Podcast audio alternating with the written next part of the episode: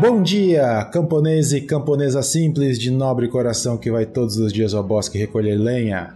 Bem-vindo a mais um Spin de Notícias, o seu giro diário de informações científicas em escala subatômica. Eu sou o Junior Cor e hoje, dia 26 Driadan no calendário Decatrian ou dia 21 de abril no calendário Gregoriano, nós falaremos sobre inteligência artificial. E no programa de hoje, pela primeira vez, robô bípede aprende a andar sozinho. Notícias.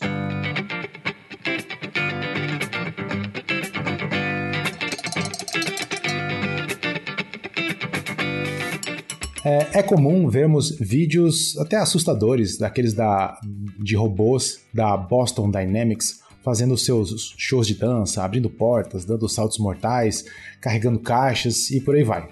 Tudo isso é impressionante.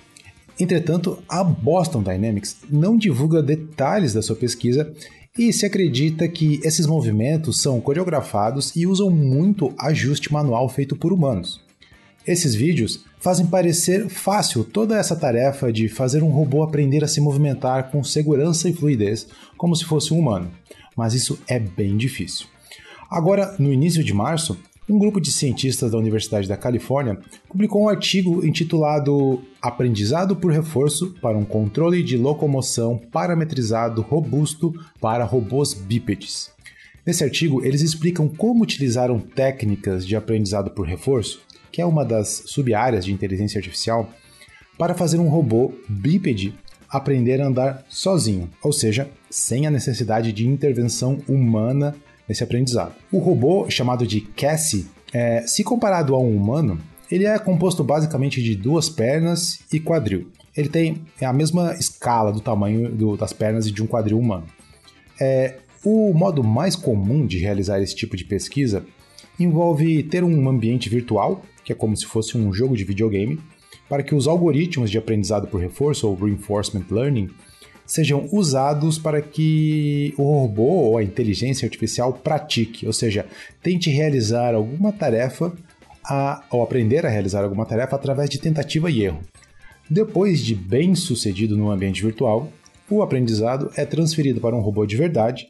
Nessa transferência existem diversos problemas, basicamente porque a simulação não consegue representar todas as características físicas da realidade. Por exemplo, uh, uma pequena mudança na simulação do, do coeficiente de atrito pode fazer com que o robô sempre caia e não consiga progredir no aprendizado.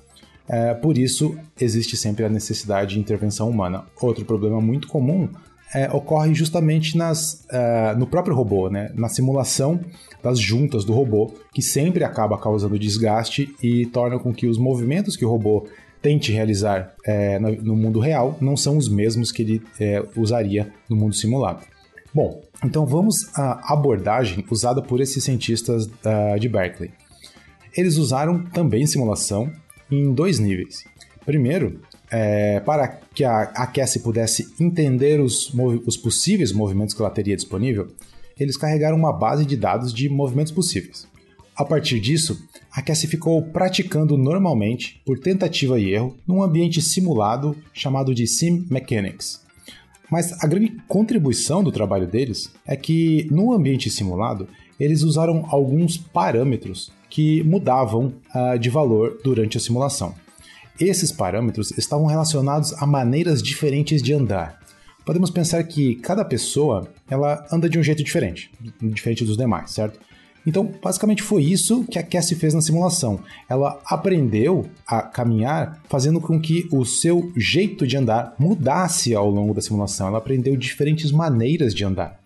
Só isso permitiu que o aprendizado, ao ser transferido para o mundo real, permitisse que o robô bípede pudesse se adaptar às diferentes características da realidade, andando por terrenos difíceis, escorregadios, carregando peso e até evitando cair ao ser empurrado, bem parecido com, com os testes que a Boston Dynamics faz. Os cientistas, inclusive, relataram que em determinado momento, dois motores uh, é, é, responsáveis pelo movimento da Cassie, da perna direita, foram danificados e ela conseguiu ajustar o seu movimento para compensar essa perda.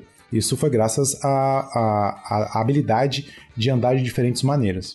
Esse foi o primeiro trabalho a apresentar é, um aprendizado robusto de robôs bípedes, usando o aprendizado por reforço parametrizado, permitindo uh, os movimentos de, por exemplo, andar, virar e agachar.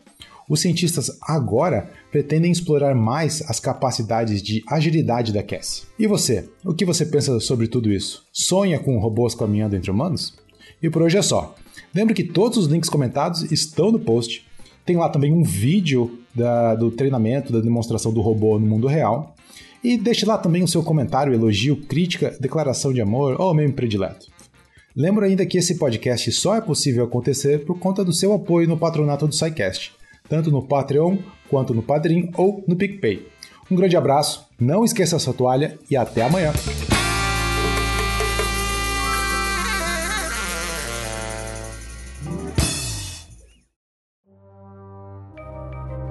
Este programa foi produzido por Mentes Deviantes. deviante.com.br